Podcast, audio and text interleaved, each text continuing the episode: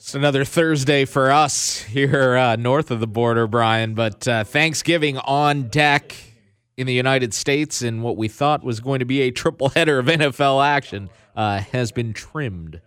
It has. The uh, Baltimore Ravens game has been moved to Sunday. So instead of three, we now just have two games coming up tomorrow. As we uh, get the calendar updated here, it'll be the Texans and the Lions at 11:30 followed by Washington and Dallas at 3:30.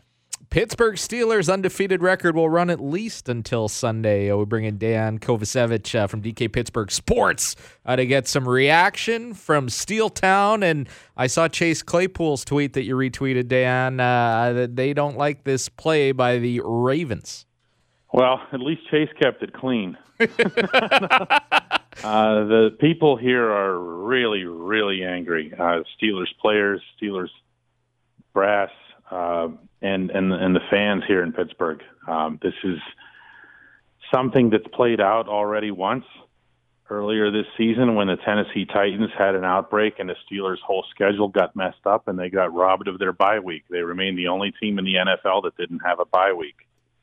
And this week, everything was shaping up so that the Steelers were going to have the short week, obviously, since it's a Thursday game, but they were going to be facing a terribly depleted banged up Baltimore team.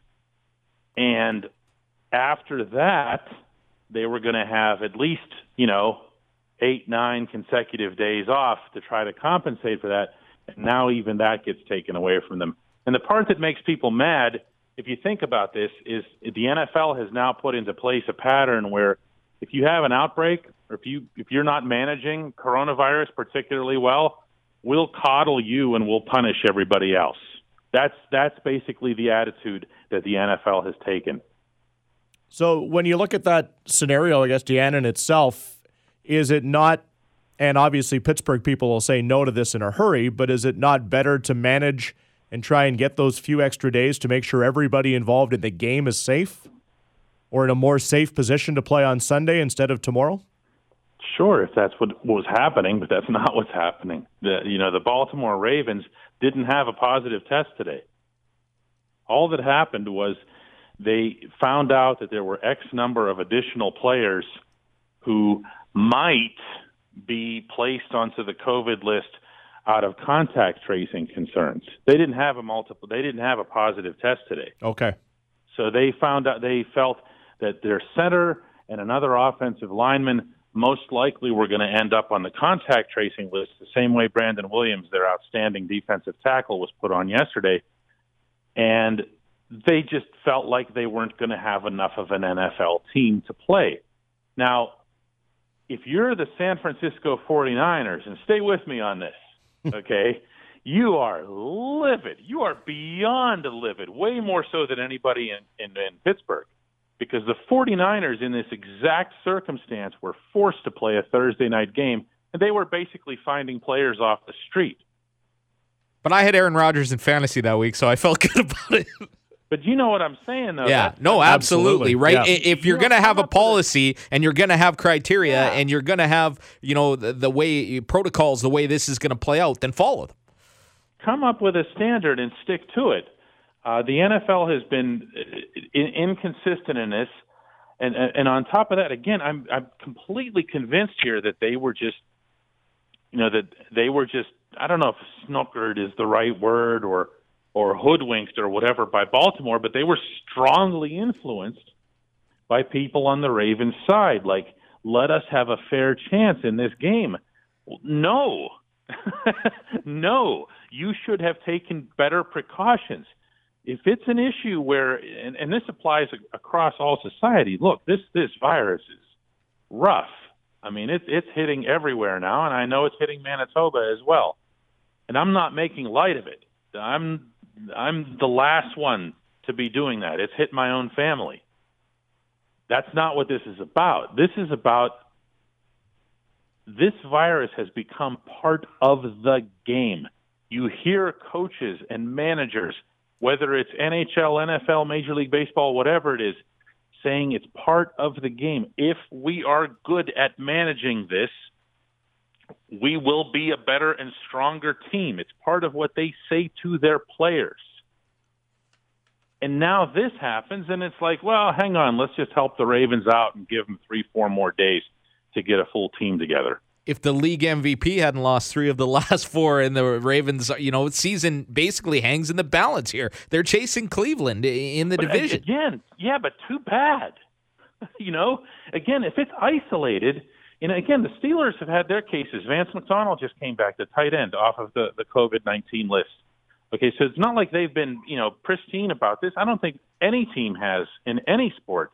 However, when you have an outbreak within your team and it just keeps going from player to player to player, you have done something wrong internally. Simple as that. There's no ambiguity about that. You didn't catch the first one at the beginning and you didn't handle it properly when it came. The Ravens did something wrong, and they're just basically being coddled or rewarded for it. Dejan Kovacevic with us here on TSN 1290 from Pittsburgh. The Steelers have been one of the 18 teams in the NFL that have had fans in attendance. Uh, have you watched them live and in person? And what have you seen from obviously Chase Claypool and the start to the season that he's had with the 10 majors and 10 games? Well, yeah, I, I mean, I, I cover every game, home and road, and uh, you know what they uh, that's another thing, by the way, just to throw in here. This, the, the Commonwealth of Pennsylvania is putting into effect on Friday uh, a no fans mandate. So the Steelers were going to have fans at this game. So 5,000 people who bought tickets for this thing now aren't going to be able to go to the game. So that's another thing they can thank the Baltimore Ravens for. Uh, what did you ask me about? Actually, Chase Claypool. Chase Claypool, right? yeah. Just what it's been like to be able to. You're, you're a little upset here today. I get it. Uh, well, this just, this just happened, and this this is this is it's just lousy. Yeah. You know, this this this is this is a lousy thing. It, it, it's a double standard, and it's one that was put into place because there's a there's a particularly whiny franchise in the NFL that gets away with a lot of stuff, and and the and that's the Ravens. Steelers are going to beat them on Thursday or Sunday, though, aren't they? No, no, no. They will. This isn't about that. This is this is about doing things properly. You know, uh, this this is this is about being fair and about making sure that more than anything else that you're rewarding the teams that do that do this right. You know, the last thing that's why everybody was so upset about the Tennessee Titans because this is a, they were completely oblivious to everything. If you saw Mike Vrabel's press conferences, they had no idea of the seriousness of this. And the, the NFL just kept going out of their way to make sure the Titans were okay. Dejan, let's get to the Canadian. What have you seen oh, from yeah, Claypool? Claypool. And and the, the other side of it too is how much have you talked to Ben Roethlisberger about him and just kind of how that relationship is growing this year?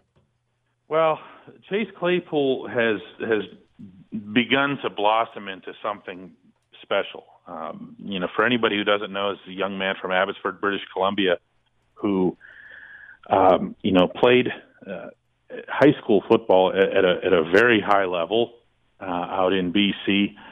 Uh, went to Notre Dame, uh, excelled there, and was seen as the number 11 prospect, which is funny because that's his jersey number too. Uh, going into the NFL draft among wide receivers, the 11th best wide receiver. And sure enough, when the Steelers picked, he was the 11th wide receiver taken. And he, if he's not better than the top 10, I can't imagine. I, I can't imagine how he couldn't be. Uh, he is. He has been outstanding. Uh, it's not just the 10 touchdowns.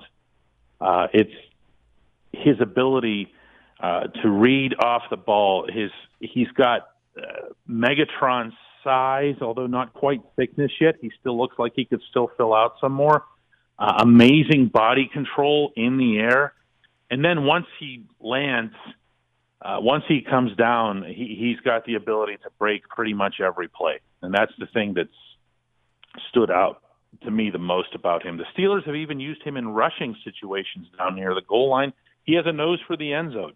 Um, he's also a really a fun, light-hearted kid um, who's who's embraced everything about his situation, being part of the Steelers' terrific overall group of young receivers, but also the fact that he's playing and catching passes, uh, you know, from a Hall of Fame quarterback. Um, he's enjoying all of it. That's the thing that jumps out the most to me about Chase Claypool is there's just this constant smile on his face. He, he he's loving every minute of this. Except for the nickname Mapletron. I hear he doesn't dig that. Ah, whatever. you, know, you know what happens? Hey, what hap- Whatever happened to you guys in life whenever you resisted a nickname? You know, Uh, I'm You not, can't. I'm not called T-Bone anymore, just like George Costanza. You can't make up your own. no, you can't. And and if you do, you like you're you're even lamer than Costanza. hey, we usually see you around the rink uh, a couple times a year when the Jets and Penguins are playing, or or sitting the pens on the ice around there. What's happening?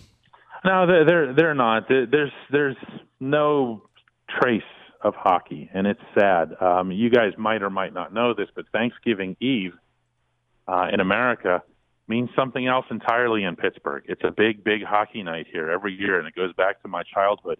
The NHL always gives a home game to Pittsburgh on Thanksgiving Eve, and people when they come home for the holidays.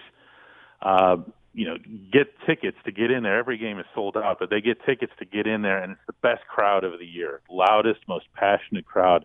People who only get to see their Penguins once a year, um, and and they really let it loose. And this is a day that unusually people are talking about hockey around here because of that. We miss it. We miss it terribly, and at the same time, oh man, good luck getting that back on the ice. You know, you guys know all about that situation. Um, it's it's because it's not just coronavirus; it's money. It's money. The NHL doesn't have the TV money to pull this off uh, without fans in the seats, and it's indoors, and it's just a different dynamic than what we've seen in baseball and football. Um, I'm hopeful. I'm hopeful, but I'm not. I, I wouldn't say that I'm like supremely optimistic that we'll see hockey until what would be the next season. Great stuff as always, Dan. We appreciate the intel uh, on the Steelers uh, and the Penguins. We will talk soon. You have a huge fan club here in And the Winnipeg. Ravens. I gave you intel on the Ravens. Those whiny birds, right? That's right. Take care, guys. See you later. Love it. DK Pittsburgh Sports uh, is where uh, Dejan does his thing. Who are you putting money on for that one now?